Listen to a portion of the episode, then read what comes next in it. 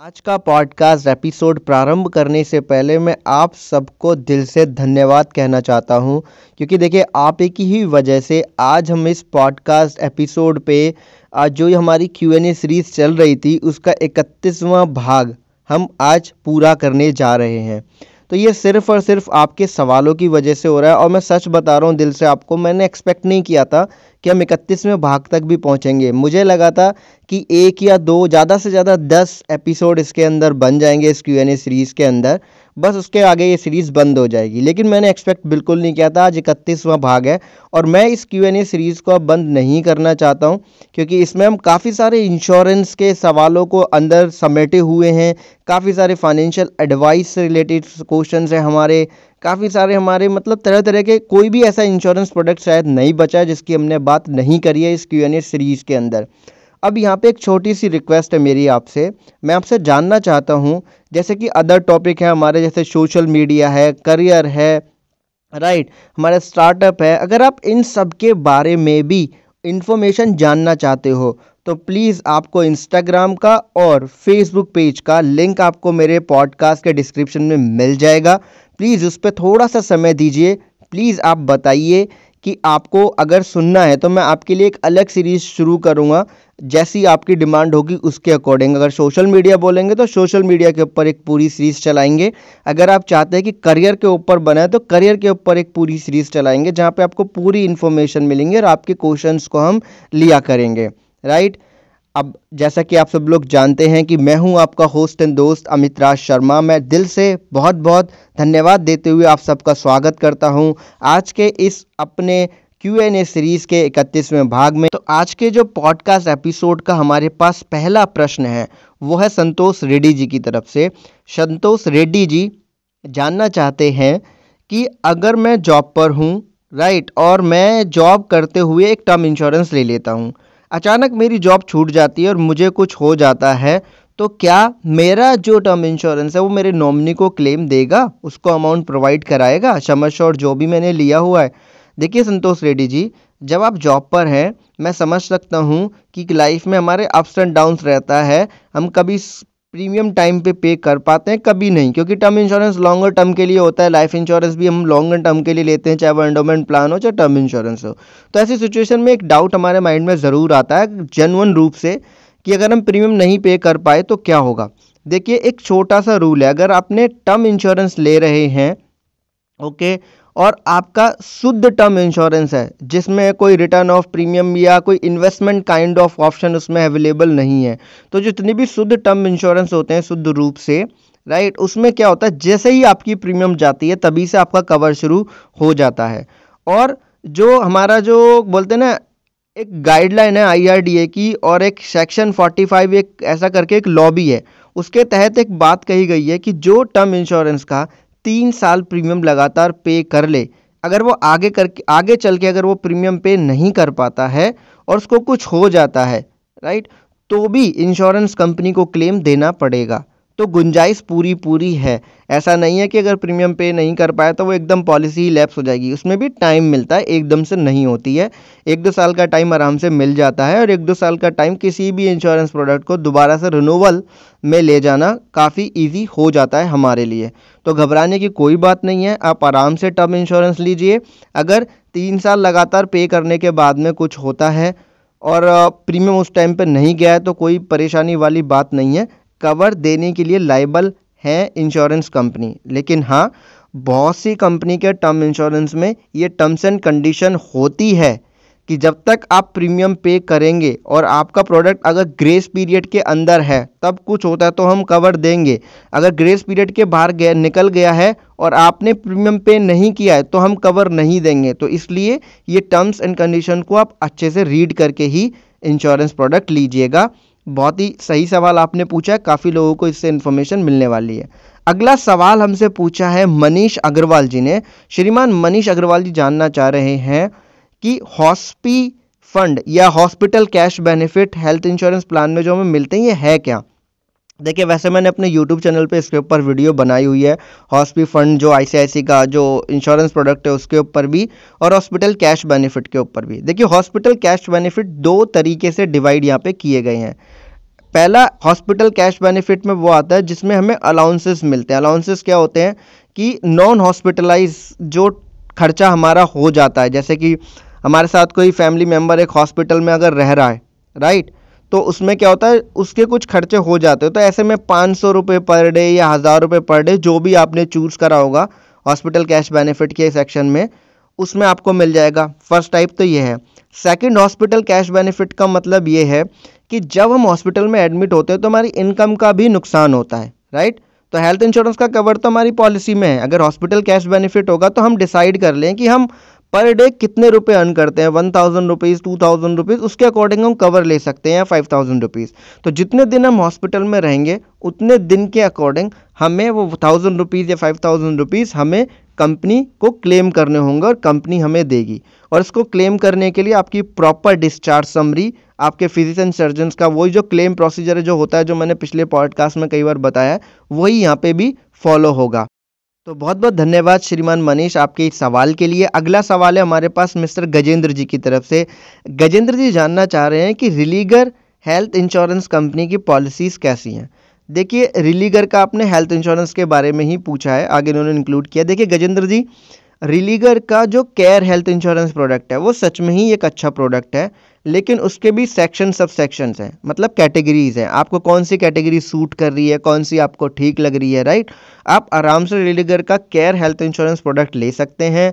अगर कोई pre medical condition है तो ऑब्वियसली बात है, एक प्रोसीजर है अप टू फोर्टी सिक्स या फोर्टी फाइव ईयर्स अगर एज है तो वहाँ पे मेडिकल एग्जामिनेशन होगा, उसके बाद मिलेगा स्मोकिंग अगर करते हैं अल्कोहल है या ओकेजनली भी लेते हैं राइट तो भी आपको उसमें मेंशन करना होगा, आपका यूरियन टेस्ट सब कुछ होगा, उसके बाद में आप ये प्रोडक्ट लेंगे। और इसी तरीके से लीजिएगा, उससे आगे चल के आपको प्रॉब्लम नहीं आएगी, अगर आपकी age up to forty five six या up to forty five years है राइट रिलीगर केयर का जो केयर हेल्थ इंश्योरेंस प्रोडक्ट है अनडाउटेडली मुझे भी पसंद आया, मैंने इसके ऊपर अपने यूट्यूब चैनल पर वीडियो भी बनाया अच्छा प्रोडक्ट मुझे लगा। अगला सवाल है हमारे पास सचिन कौशिक जी की तरफ़ से। श्रीमान सचिन कौशिक जी जानना चाहते हैं कि जो हमारी कंट्री के अंदर मेडिकल इंश्योरेंस के ऊपर ज़्यादा फोकस किया जा रहा है, जबकि जो जो बोलते हैं ना कि ट्रीटमेंट को नए नए ट्रीटमेंट को ढूँढने में कम, ऐसा क्यों? देखिए कौशिक जी, ये आपकी समस्या नहीं है, क्योंकि ये समस्या जो है ना हमारे देश की पूरी मीडिया की और गवर्नमेंट के इंटरेस्ट की भी है। गवर्नमेंट क्या करती है? कोई भी सरकारें आई, सभी की बात कर रहा हूँ मैं यहाँ पे एक्स वाई जी जितनी भी पॉलिटिकल पार्टी है सब वोट बैंक की राजनीति करते हैं।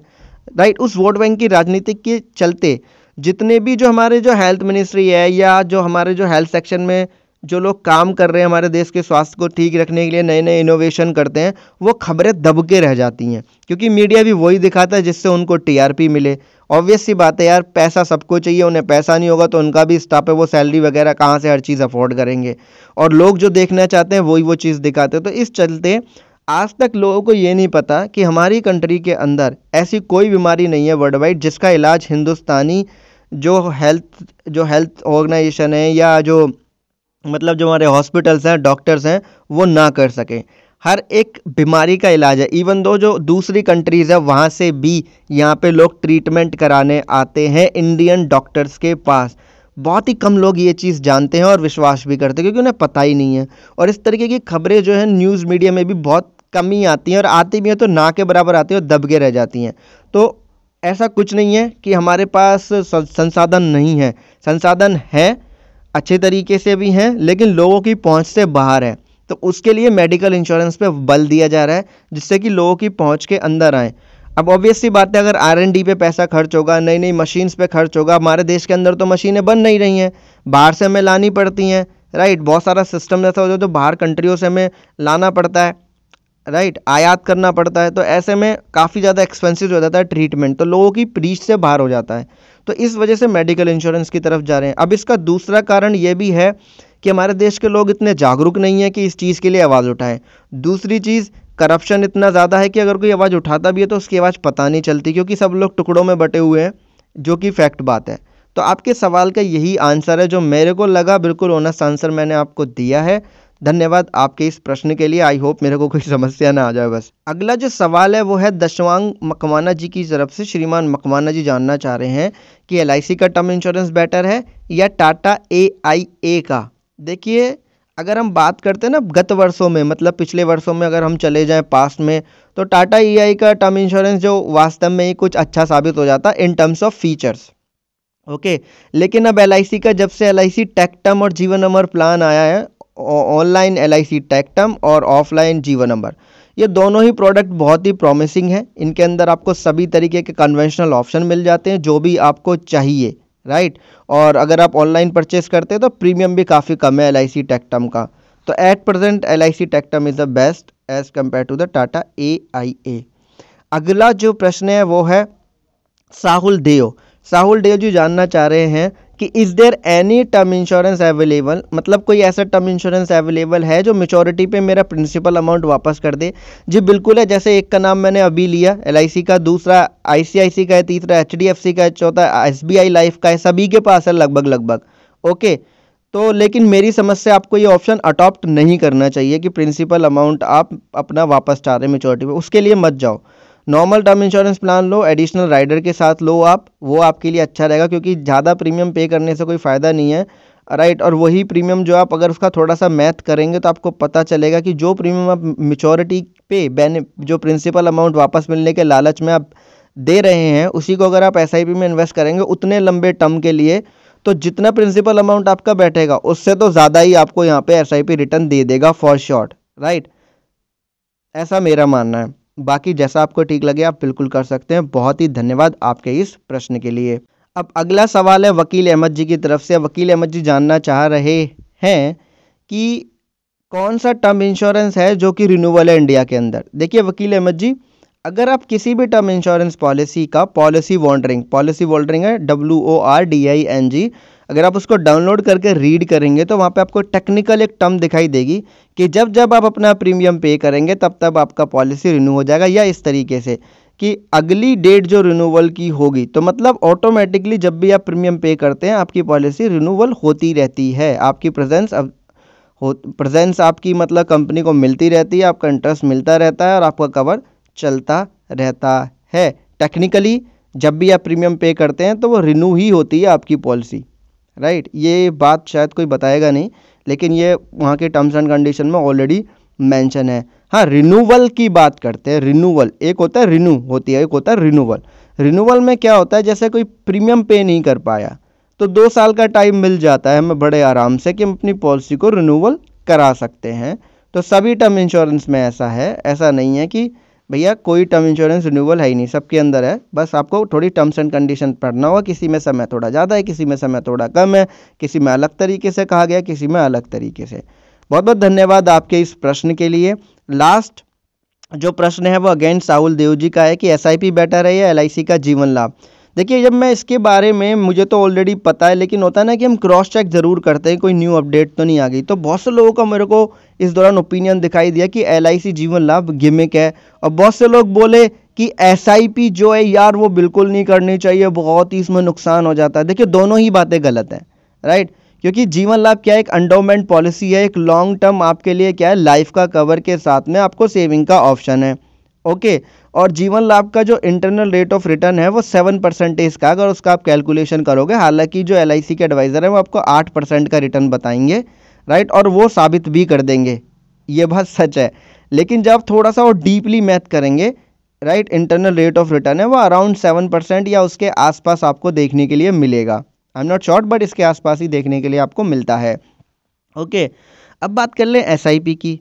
तो जीवन लाभ में क्या हो गया? कि हमें सेवन परसेंटेज के आसपास आईआरआर भी मिल गया और हमें इंश्योरेंस का कवर भी मिल गया, जिसमें एक्सीडेंटल डेथ बेनिफिट भी हमें उसमें इंक्लूड हो जाता है। अब एसआईपी की बात करें तो कोई कवर नहीं है, कोई कुछ नहीं है, बस एक हमें रिटर्न का है।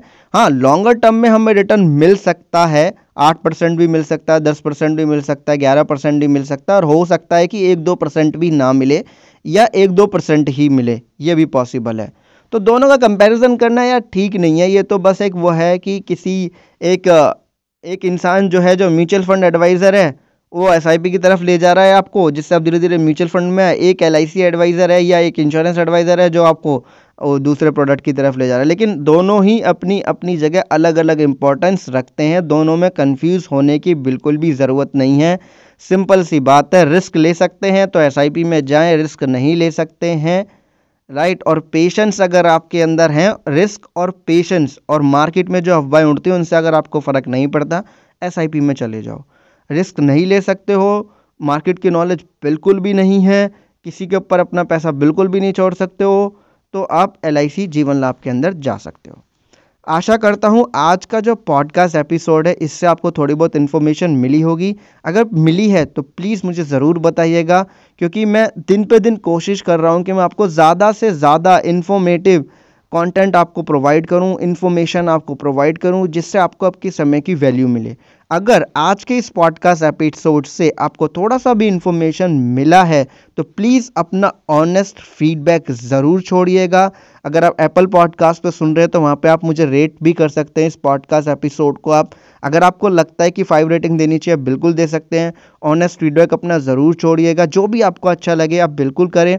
राइट और दूसरों के साथ अगर इंस्टाग्राम पे अगर आप शेयर कर सकते हो तो प्लीज़ शेयर करें। मैं भी आपका जो इंस्टाग्राम हैंडल है, अपने अपने जो स्टोरी में मैं उसको ऐड करूँगा, आपको शार्ट आउट प्रोवाइड करूँगा। और ट्विटर पे जाकर के अगर आप पब्लिकली क्वेश्चन करना चाहते हैं तो ट्विटर पे आप यूज़ करें हमारा hashtag B O L O A M I और अपना प्रश्न पूछे। बहुत बहुत दिल से धन्यवाद। आप अपना ज़रूर ध्यान रखिएगा, क्योंकि आप बहुत ही मूल्यवान हैं। ये बात सच है।